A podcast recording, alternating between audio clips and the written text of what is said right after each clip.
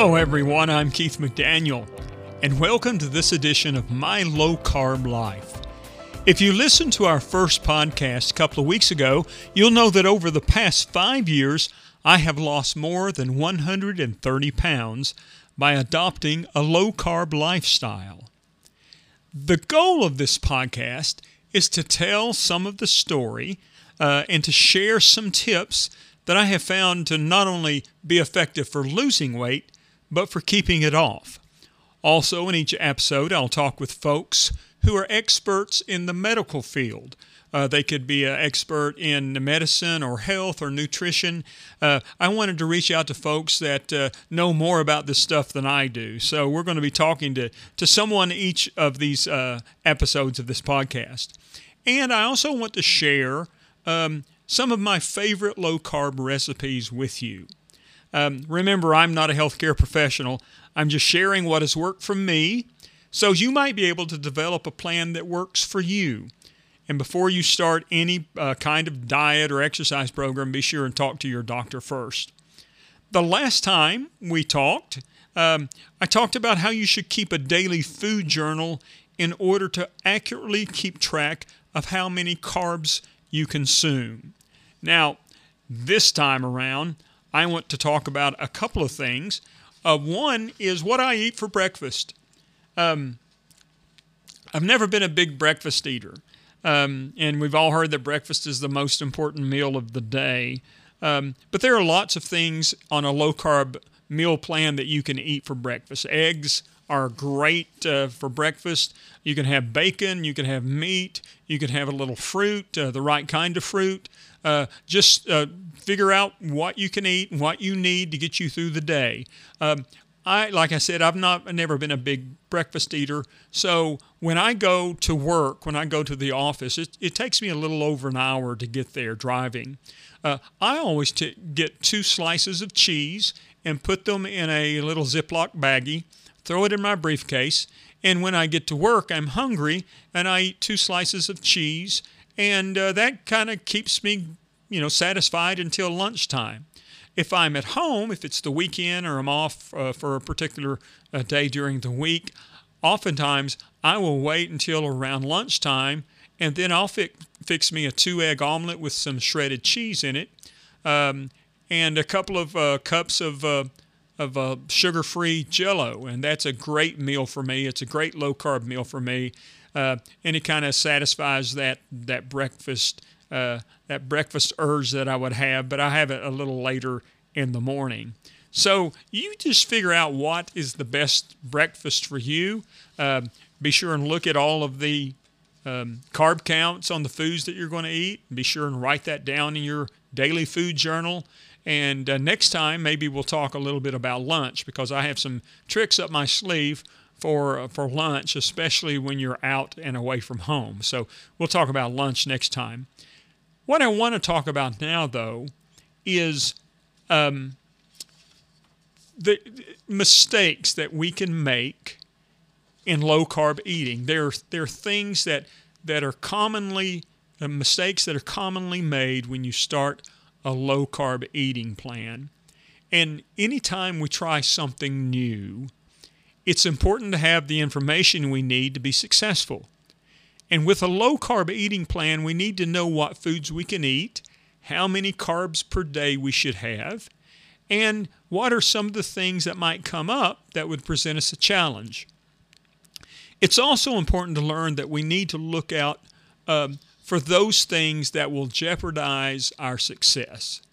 That's why I wanted to list just a few mistakes that many folks make when going on a low carb eating plan.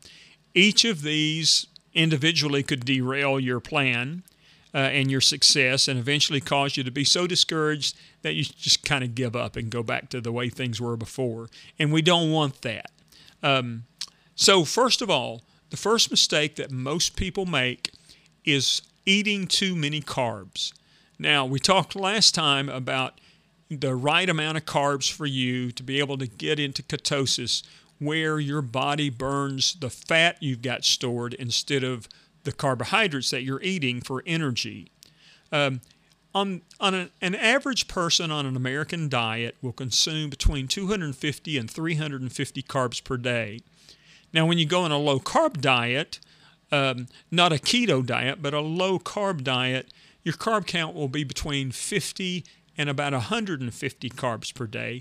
And if you really want to get into true ketosis, you'll drop below 50 carbs per day. Uh, I usually try to stay around 50 carbs a day. I don't want to go deep into ketosis, but I want it to be enough to where I can continue losing. So you have to be very careful and diligent in counting your carbs um, and your net carbs because if you don't, uh, if you don't drop down to where your body will react from lowering your carb count, then you won't lose weight. So take my suggestion and create that food journal in which you write down everything you eat and record the carb value next to each food. Uh, that way you can kind of know throughout the day how many carbs you've eaten, how many you've got left. This, I guarantee you, this will be a huge help uh, for you to maintain your, your, your carb count. Second mistake people make eating too much protein. Now, protein is really good uh, for you on a low carb diet. Um, not only does it provide essential nutrients, but it also creates a feeling of fitness, I mean, a fullness and satisfaction. Um, it helps increase the fat burning that you need when you're going uh, on a low carb eating plan. That's what you want is you want your body to burn fat instead of carbs. Um, however, it's very easy to have too much protein, and that will kind of derail your progress. When you eat more protein than your body needs, some of the amino acids in protein can be turned into glucose, and this will prevent your body from going into ketosis. Um, most experts recommend that a low carb diet should be high in fat and moderate in protein. And a good range of how much protein you should have is about 7 to 9 grams, so say average 8 grams of protein for every 10 pounds of your body weight. So you can kind of figure that out based upon what you weigh as to how much protein you should have. Another mistake, and it kind of goes along with protein, is not eating enough fat. Um, you know, all of our lives we've been told that fat is not good for us. Um, it turns out, however, that the right amount of fat and the right kind of fat is very, very beneficial to a low carb diet. Um, some people might think that cutting the fat out of a low carb diet would make it even healthier. Well, it, it doesn't work that way. Um, keeping a healthy level of fat in your diet will help you feel less hunger and will make sure you're getting the right kind of nutrition.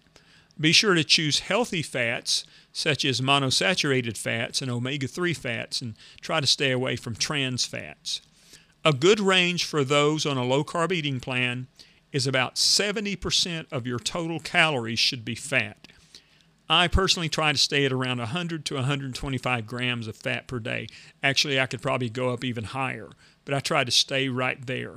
Um, just remember when you choose fatty meats, be sure to count that uh, as part of your fat uh, intake as well.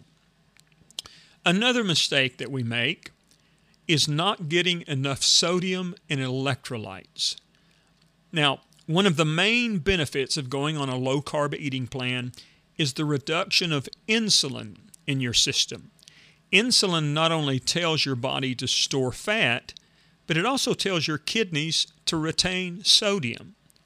And when you go on a low carb eating plan, your insulin levels go down and your body starts getting rid of the sodium.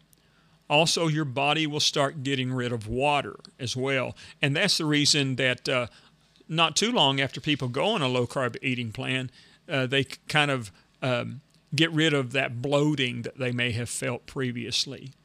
But not having enough sodium in your body can cause all kinds of problems, such as lightheadedness and fatigue and headaches.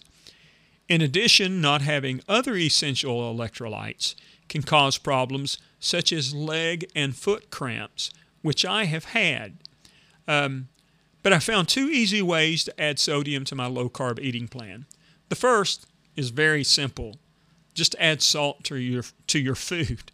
I have never been one to really use salt very much all my life. Um, other people all around me, they'll take the salt shaker and put it on their food. I just never really cared that much for it. But it's it's good when you're on a low carb plan to replace some of the sodium that you're losing. Um, and I have discovered why other people salted their food for those many years. It makes food taste better. So uh, I don't use a lot, but I use more salt than I used to. Um, a second way to to get sodium and electrolytes back into your system is what you want to do.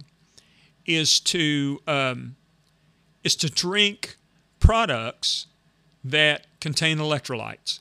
Um, when I, as I mentioned earlier, um, the first few months of uh, me going on my low carb diet, I would wake up in the middle of the night with terrible foot cramps. And I thought, well, I'm not getting enough potassium. That's what you typically think. And I went to my doctor and talked to him about it. And he said, you know, he says, whenever people go on a diet, they shed a lot of water, they shed a lot of sodium, and your electrolytes get screwed up. So he suggested that I drink a Gatorade every day to replace some of those electrolytes. Well, I went to the store and they did not have a sugar free Gatorade at that point. This was five years ago. But I did find a Powerade uh, Zero, which has no carbs in it, no sugar in it, and it had the electrolytes. So for for years now, I've drinking at least one bottle of Powerade Zero every day, and that really has helped with my foot cramps. Um, now, since then, recently, uh, I have discovered that they sell bottled water that has the electrolytes in it as well. So, just as long as you're getting enough fluid and uh, you're replacing those that sodium and electrolytes, that's what you need to do. Another thing that is a mistake people make is not eating a well balanced diet. Now, I always refer to my low carb eating plan as the meat, eggs, and cheese diet because you eat so much meat, eggs, and cheese. But it's really much more than that. Um, although those are all important, uh, I eat them just about every day. It's important to add other foods to your diet, like vegetables, some vegetables, some fruits, some snacks. You can find low carb sweets. Uh, they even have some low carb bread or crackers now available. Um, and just by eating certain foods that are different, um, you're giving yourself some variety. So you don't fall into this mental state of deprivation uh, that causes you to quit and to give up. Because let's be honest, dieting is not fun, it's not easy, it can be boring. So you have to kind of figure a way to kind of, you know, spice it up and change things up a little bit. So uh, so you're still accomplishing the goals that you want you want to do, uh, but you're having some variety in your in your meals.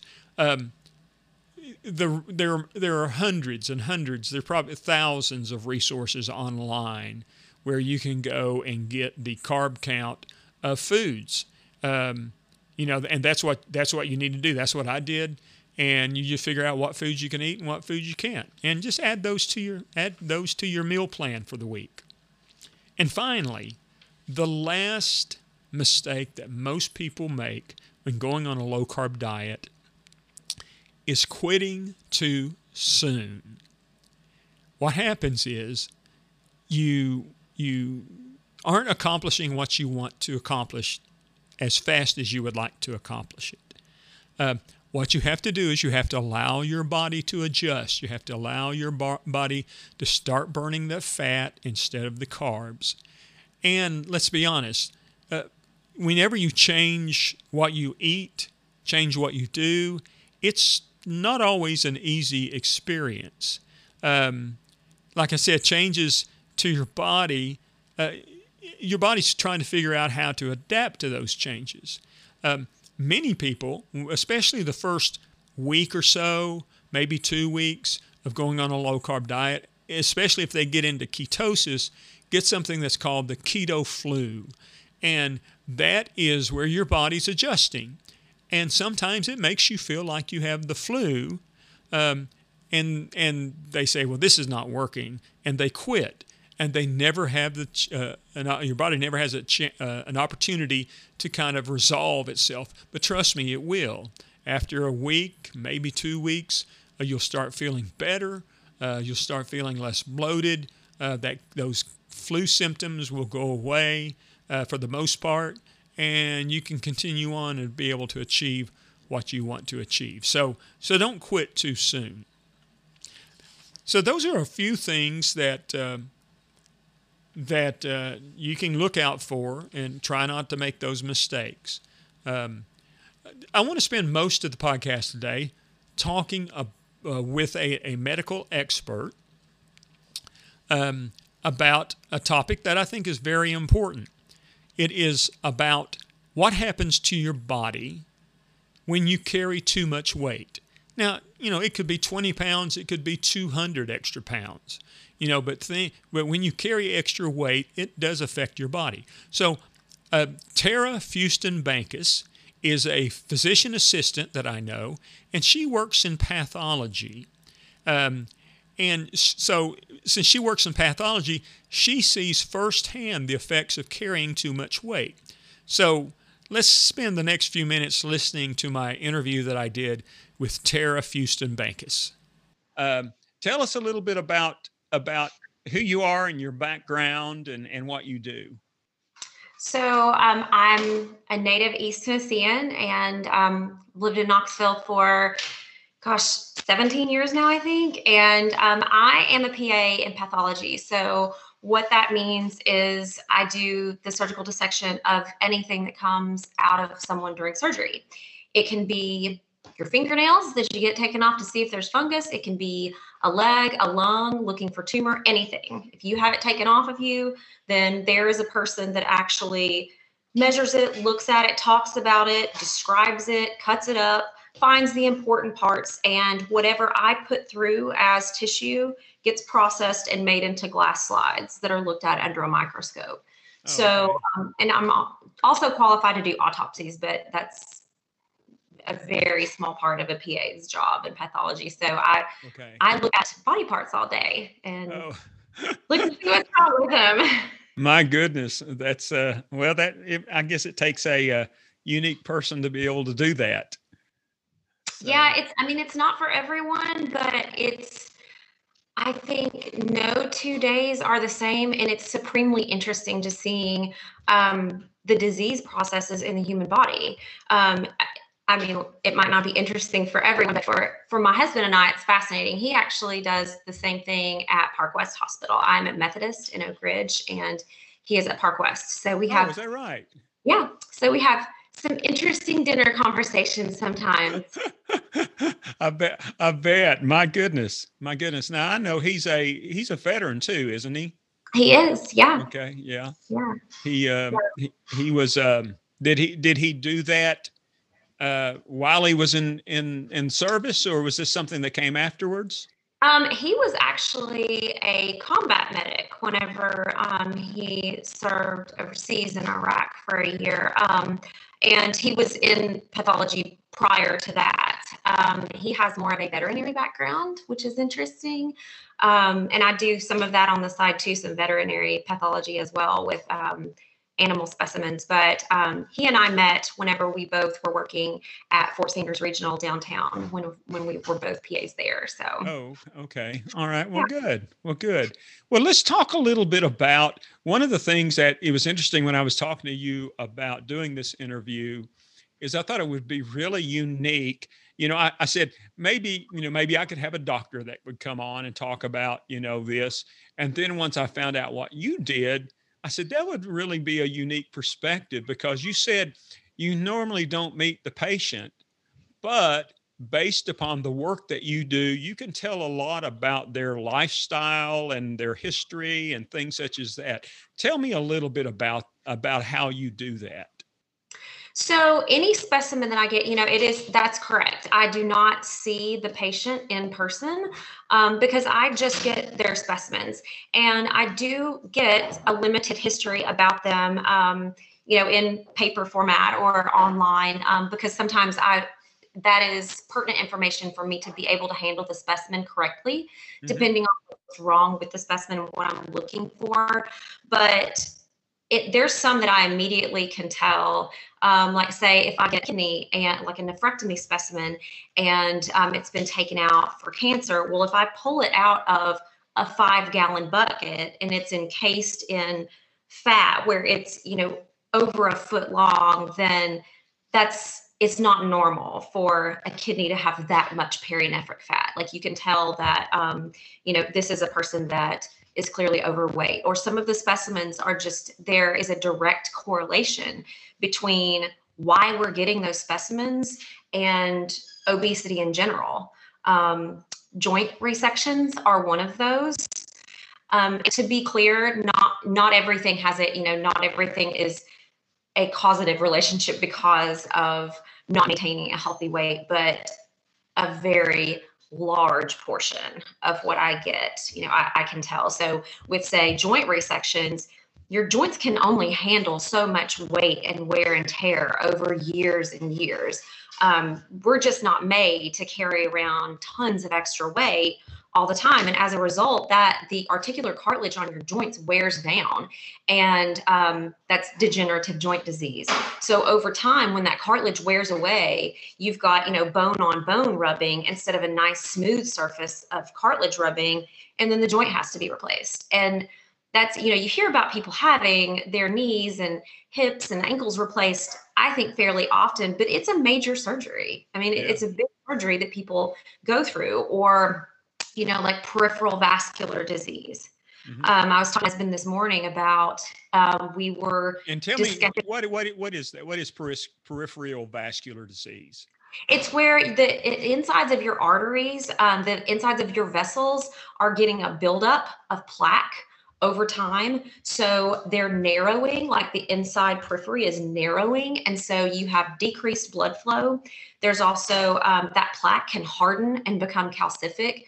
Um, you know, you hear like hard, hardening of the arteries. Yeah. Um, well, if you have decreased blood flow, um, which is what you see often in a lot of type 2 diabetics you you can't get blood flow all the way down to the extremities as much as it should be you know you, you want good blood flow going all the way to your toes and um, that's one reason that you hear about people that have peripheral artery disease or peripheral vascular disease um, if they get a wound on their foot it's very slow to heal Mhm. and you know often because they may already have type 2 diabetes but it's just because you're not getting that good blood flow all the way down to your extremities because your body naturally wants to like keep it around your internal organs you know and, Yeah. and it just can't get all the way down through there so actually a large portion of the legs the amputations that we receive are because of that it could be from the peripheral artery disease um, which is has a direct correlation with um, obesity. Uh-huh. Uh, it can be from that where you would end up just getting a cold leg and no blood flow, or because someone has had some type of wound that's non healing and it ends up becoming infected. Once infection reaches that bone and causes osteomyelitis, which is like an infection of the bone, Yeah. it's very, very difficult to get that to go away. And so oftentimes will turn gangrenous and and there's not a lot of choices besides amputation. So um, And that's the And that- reason that a lot, and I guess that's the reason a lot of people who you you hear about a lot of people who have diabetes who have to have amputations. yeah, it's yeah, that's exactly why. And I mean, it's heartbreaking um, because you know once once you get to once you get to that point, you know, there sometimes there's just nothing else you can do, and you know, salvage a limb, and that is a huge life altering surgery. You know, Mhm. you're you're different forever, and so um, that that's just one of the many examples. You know, that, that let me see. let me ask you this: I I would assume that um, not only obesity would contribute to that, but also someone who smoked that would Yes. contribute to that as well, wouldn't it? Oh yes, um, and the smoking thing is. Oh yeah, we could talk about that all day long. Right. You know, But and well, but that's also it can create the perfect storm. You know, so many heart problems, so many pulmonary problems. You know, people with lung issues. You know, it's it's not just because they're not maintaining a healthy weight. You know, they have other contributing factors. You know, they may live a more sedentary lifestyle, Mhm. or or they may be a smoker and you know, I think everyone has heard and, and knows that you have very slow wound healing, you know, if you're smoking. And so they kind of work hand in hand. It, um, it's really difficult if if you have a lot of comorbidities going on and then you get just something like a, a simple wound on your foot or your toe or something you know it, it can snowball very quickly but yes smoking is a huge contributor to many of the surgeries that i get as well. What what are some of the other things what are what are some of the other ways that obesity contribute to poor health in in some of the the things that you see? Um probably the most common thing one of the most common specimens that i get are gallbladders and most of the gallbladders that I get, you know, you hear about people that have a gallbladder attack. Yeah. Well, it it goes back to eating habits primarily, you know, because if you're eating um, a high fat, um, greasy fried food, yeah. you know that, um, which is so really amazing first when you're eating it, but just yeah. not have it too often. Um, that is you know you're it just can't properly function you know it, it can't that gives it an overload and so it starts not working properly like it should and that can lead to um, cholecystitis which is like an inflammation. Um, people get gallstones. There's um, there is a link between um, an unhealthy weight and unhealthy diet habits and getting gallstones. Well if your gallbladder is packed with gallstones it can't eject that bile that you need for digestion and so um, that's something that I see every single day. I probably get at least three gallbladders a day. Is that and right? Wow. Yes. And I mean, now to be fair, in all of these things that we're talking about, um, not all of them are are caused by you know unhealthy lifestyle. There's always genetics that can come into play, um, and then some people they just have a non-functioning gallbladder and, and they're perfectly healthy. But the majority are not that way. Yeah. Um, another example would be anytime I get a placenta from a new mother that has had a baby, it's because there is something that has happened or something that's going on with either the baby or the mother. And one of the reasons that I get placentas is because of maternal gestational diabetes, mm. um, because that can, you know, negatively affect a fetus, and it can also um, it can make the labor and delivery process much different. You know, you can have preterm labor, things like that. Um, but oftentimes I'll get a placenta and that that's what they put as the reason that they've sent it down to me. And um, there are people that get digest or gestational diabetes just from luck and mm-hmm. genetics, but a lot of them, it's a direct correlation, you know, between um, an unhealthy maternal weight during or before pregnancy. Yeah. Um, I mean, that can complicate pregnancy in a lot of other ways too, if you already are maintaining a very unhealthy weight to begin yeah. with. Yeah. What about what about heart and lungs? Um, hearts in particular, you can get there is a link between obesity and like valve stenosis, where um, like your aortic valve or is just not um, it kind of gets really firm and really rubbery and instead of being pliable and opening and closing like it should it just doesn't work the way that it should and it has to be replaced. Like valve replacement is right something that you hear about all the time but at the end of the day that's that's major that's heart surgery you know that's that's a and um and those valves don't usually last forever. The replacement ones you know oftentimes you know i'll have a second replacement from someone that's had it you know 10 or 15 years ago and and that's a surgery every time. Um lung issues just basic you know if you're really overweight and it is very difficult for you to perform basic tasks and activities, then that's putting a strain on your cardiovascular and pulmonary system already. You know, mm-hmm. say it is very difficult for you to walk to the mailbox and back just because you're so overweight. Well, that's making all of your system, you know, your heart and your lungs work harder than they should have to. Yeah. Um, there's there are actually a number of cancers that um, you know are linked. I, I, can't say that it's causative, right. but you know I get you know a lot of a lot of colon cancers are believed to be associated with, you know, a fatty or unhealthy diet um, that someone has had for years and years and years. And I, I can't provide you with the actual research that this is just something that, you know, you often hear about, and I know that there is this correlation um, because I, we see a lot of colon cancers, and I think yeah. with what we're putting in our bodies and what we're eating. Yeah, that's um, kind of that's kind of like the whole, you know, if it looks like a duck if it walks like a duck you know most most likely it's a duck you know yeah yeah so, so um, it would take someone that's better at um, statistics and knows more about that to be able to provide you like good hard numbers but that's something that we see really often and it's known that you know there's a lot of like you know like kidney cancer being associated with smoking and being mm-hmm. overweight but then you've also got people that have kidney cancer that um, it's just unfortunate luck of the draw. Yeah, sure, sure. You know, it's interesting, and I don't want to get too personal, but um, you know, I, I, was having some issues, and I ended, ended up having to go. This was, a, oh gosh, two or three years ago, maybe more, uh, to the uh, to the uh, uh, urologist, and of course they took a sample, and he came back and he said, do you normally have blood in your urine? And I said, well, no, I, not that I know of. And he said, well, you have a little little trace of it. And he said, because uh, I had smoked for so many years, he said, uh, you know, smokers have like three times the chance of of uh, cancer than yeah. you know uh, in in that you know in that field than than just a, a normal person. So so um, yeah, I mean it's it's it's all related. Tell me what about what about the relationship between obesity and stroke. I mean, I, I would imagine, you know, you're you talked about, you know, your your blood flow not being as as as true and as good as it could be. And I would imagine that's the same way in the brain.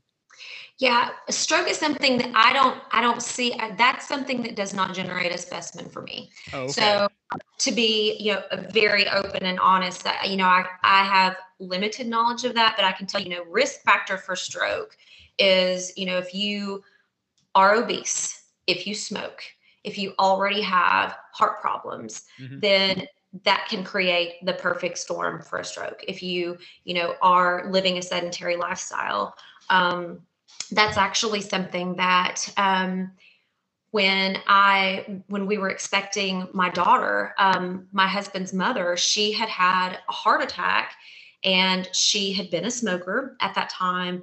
Eh, you know, lived a more sedentary lifestyle, and mm-hmm. um, you know wasn't incredibly overweight, but it was enough to kind of create this perfect storm. And she ended up um, having a massive stroke, oh. and um, she uh, ended up with kidney problems after that, and um, she ended up dying within, I guess, four or five years after that. And so, um, it's unfortunate that you know, looking back, you think, well, gosh, yeah, you know, she was a smoker, and you know, she yeah she had these heart problems, and and the heart problems were likely caused that because of lifestyle.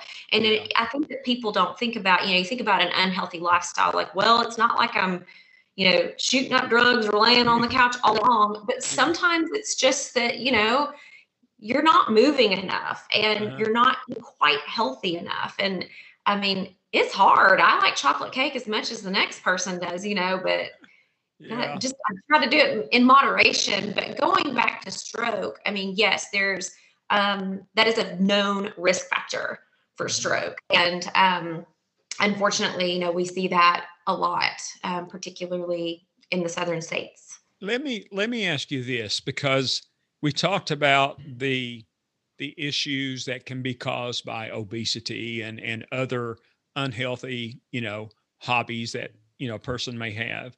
Um, how much? And I want you to talk a little bit about exercise because I know you and your husband, you're you're, you know, uh, I don't know you well enough, but I would imagine you're fanatical about physical fitness and exercise.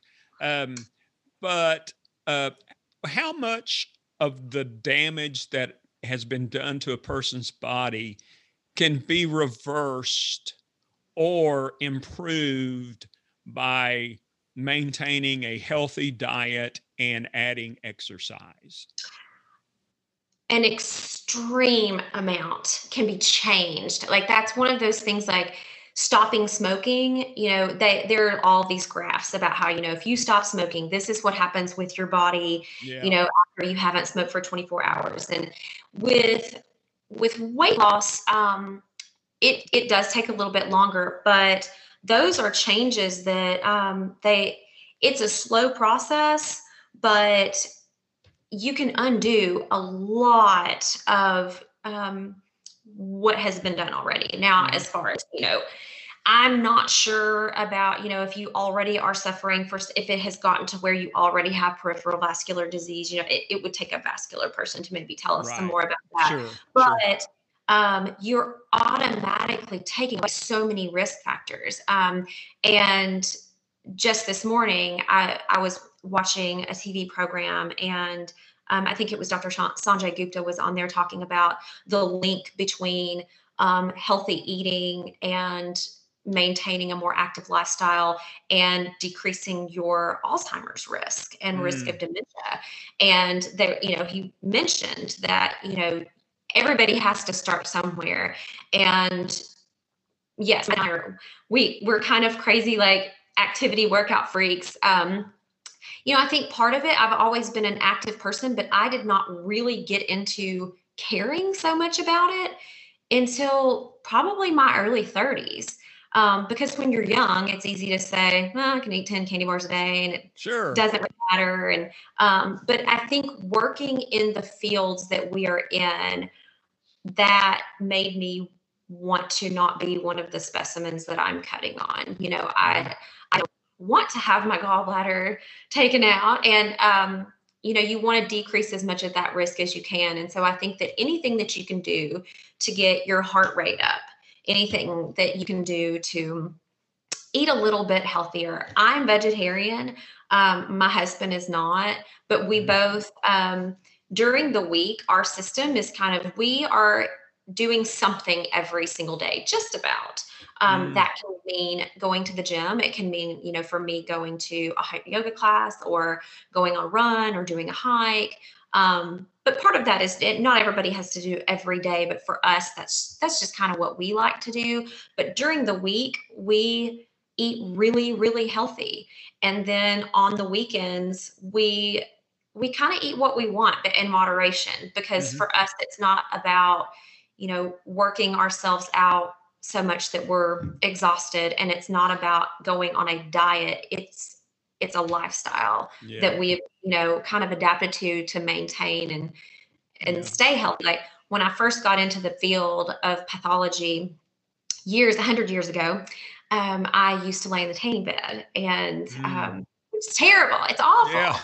You know all through college but when you know when you're young and you're dumb and you think no that's not going to happen to me but then i started cutting up a lot of skin cancer cases, particularly yeah. melanoma in younger and younger people. And so immediately I stopped going and getting, you know, going and going to the tanning bed. I would right. get a and I stopped actively seeking out the sun. And so I think that over the years, specimens that I see, they have um, made me more aware of, you know, how I'm living. It's more of a reminder because you're seeing it every mm-hmm. single day. You know, it's a healthy weight is not just about an outward appearance. You know, when I'm seeing things on my cutting board that, you know, is clearly caused by somebody that has some unhealthy habits, it makes me want to do a little bit better because I don't want my leg to end up on somebody else's sure. cutting board, you know. You know, and and the reason that I asked that question that question, excuse me, about what can be reversed is my own personal experience when I started when I found myself at my heaviest almost five years ago at 292 pounds, um, I had just done a show at the Oak Ridge Playhouse, um, and I uh, I was having trouble with my knees. I mean, I had to go up some stairs, and I had to have help going up the stairs quickly to be able to make my entrance. Um, and I'd never had knee trouble before. Um, and and not too long after that, maybe a year or so later than that, um, I started having hip pain. And I went to my ortho doctor and he took an x ray and he said, Well, he said, Look at all that arthritis in your hip. He says, You're going to have, he says, You, you got about two years before you're going to come back begging me for an artificial hip. And I I'm sure that those things do not heal themselves, but um, I think because I lost this 130 pounds that I have lost, that it reduced the strain both on my knees and my hips. Now, my son and I, we went on a road trip this summer. I had to go to South Carolina to shoot a, a video, and it's about a nine hour drive. And I knew that I would, my, after two or three hours in the car, my hips would hurt. But um, normally my knees and my hips, you know, they, they, they hurt about as much as they should for a 63 year old, but not like they did five years ago. I mean, not nearly like they did five years ago. And I've avoided having to have, you know, a hip replacement. Um, and, you know, and I don't feel like I'm to the point where I really need it at this point. So I guess my story is that I was able to make changes in the amount of excess weight that I carried, and that reduced much of the strain on my body. Absolutely. Like that that was a great point that you made that yes, you cannot put that cartilage there is no way to just grow that cartilage back, you know, once yeah. it's gone. However, it doesn't just go from being there to being gone. You know, it's it's a slow wearing away and it was an excellent point that you made, you know, it you taking away that much weight that reduces so much pressure and impact on your joints so many people have far less back pain. Um, you know, you you hear about these success stories of you know, people that have lost a significant amount of weight, and you know, one of the things that they talk about is just being able to breathe more deeply and just feeling like they have more energy mm-hmm. and um, you know because you're not carrying all of this extra weight around and just being able to you know if like a grandparent getting to chase after you know a kid or mm-hmm. um, you know being able to just walk around dollywood and not have to stop and rest or stop to catch your breath or yeah. you know there's because yes some of it it's you can't you can't reverse back. it you can't right. put it back but right but as far as you know your heart health and your lung health, just being, you know, cardiovascularly fit. And part of that, you know, you do, you should be getting some exercise. Sure, of um, course. But you can't, I've learned and I have tried, I have tried so hard, but the whole you can't out exercise a bad diet thing. Yeah. That is true because I have tried. it's, right. it's impossible. You can't eat cakes and candy bars and then just hit the gym for an hour. Um, yeah. Because I attempted that many times. And so it does go hand in hand, but there are, there are so many things that you can reverse and you can get back. Um, but like you said, part of it is just taking all that pressure off of your joints. Well, that same thing happens to your organs. Mm-hmm. You know, you about uh, of fat itself as being right underneath your skin, but no, like you you know some of your organs are encased in it you know as, as a pr- protective thing you know your kidneys yeah. are supposed to have fat around them um, but a lot of it you know can be helped and improved if yeah. not yeah yeah it's a uh, you know and and i've and i've told this story on online here recently um you know and this has been this has been a horrible year for so many people with the pandemic and COVID 19. And, um, you know, I got it. I, I, did everything I was supposed to do. I wore my mask, I stayed away from people. But uh, December 7th, I started feeling bad. And the next day, I got a test and I came back positive. And um, fortunately, it, it ran its course over about a couple of weeks. But, and I did have some breathing issues, um, but not so much that I ended up having to go to the hospital. And I tell people, I said, had I been at the weight I was five years ago, there's no telling how that would have turned out. Oh yeah. I'm I'm not yeah. I'm not sure that I'd be here right now talking to you had had I not lost that 130 pounds. And I tell people, I say, you know, um, I don't know why I, I was able at the age of 58 to summon the strength to do something that I hadn't been trying to do my whole life and lose weight. Um, unless there was someone smarter than me who gave me that strength, you know, that's, that's kind of the way I feel about it. So, um, so you never know what's going to happen, what's going to be the result of you changing your life and changing your lifestyle and and losing weight and, and getting healthy. So Oh yeah. Like the whole the the COVID thing, like, you know, you you're talking about if you did have all of that weight, well, your body would have to be working harder to just perform basic breathing mm-hmm. instead mm-hmm. of work the virus off. Um, so I do think that that's true. And um, I will say, watching you go through this process for for years it has been incredible. It has been an incredible transformation, um, and I have really enjoyed watching along the way because a lot of people i think it's easy to you know when things get hard or when things plateau and you're not really seeing or feeling a difference anymore to just kind of give up but it's been really encouraging and inspiring to watch you go through this whole process because you've done so well. Because when we met, it probably was like, I mean, it's been years ago, six or seven years ago, probably.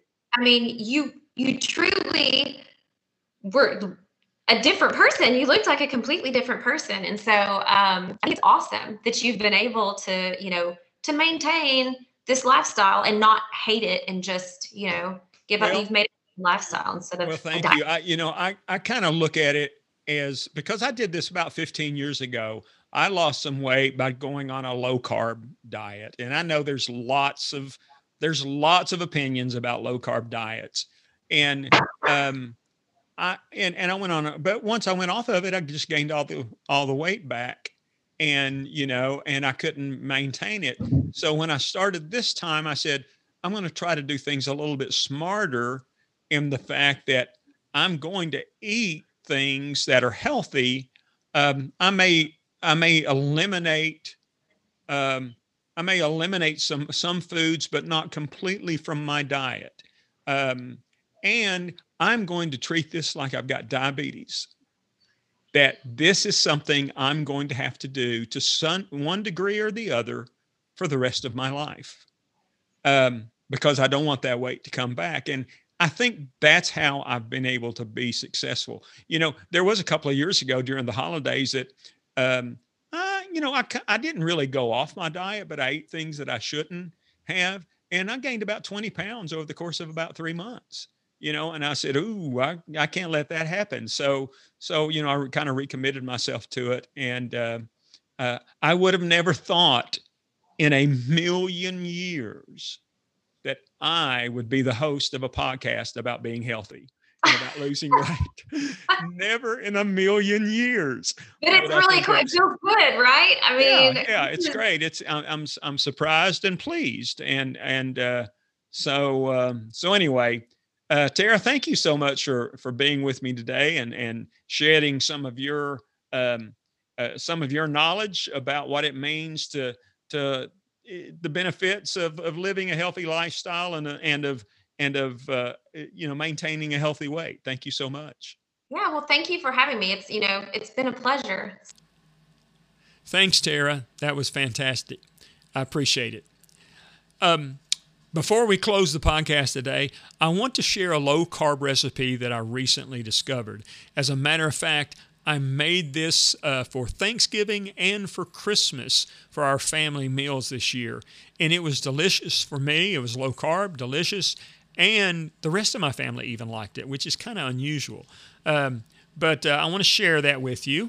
It is what I call faux tato salad. That's right, faux as in false uh, tato salad. It's potato salad made without potatoes. It is made with cauliflower instead of potatoes. You may think cauliflower, oh, that tastes terrible.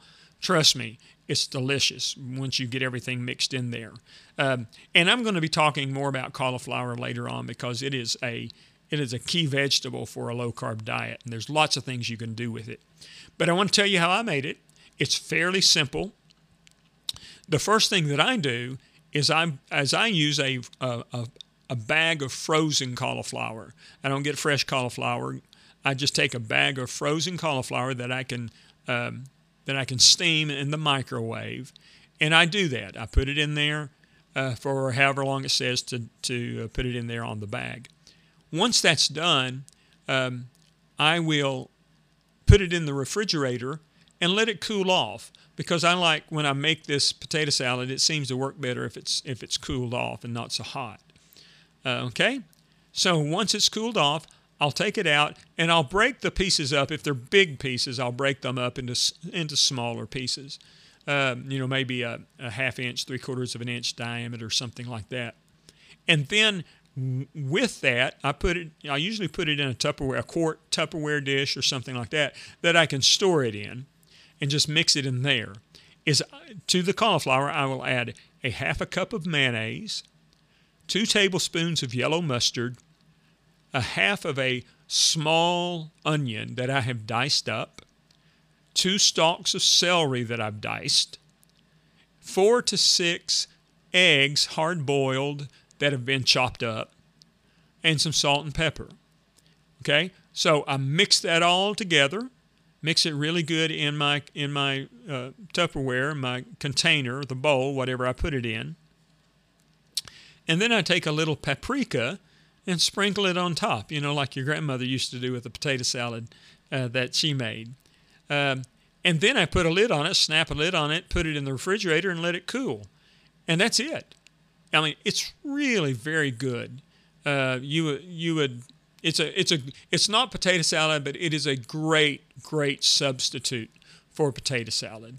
And none of those ingredients have a lot of carbs in them. The eggs make it better. You can use fewer or more eggs according to your taste, but uh, but the the recipe that I just told you, uh, it serves four. If you serve four from it, that's four servings.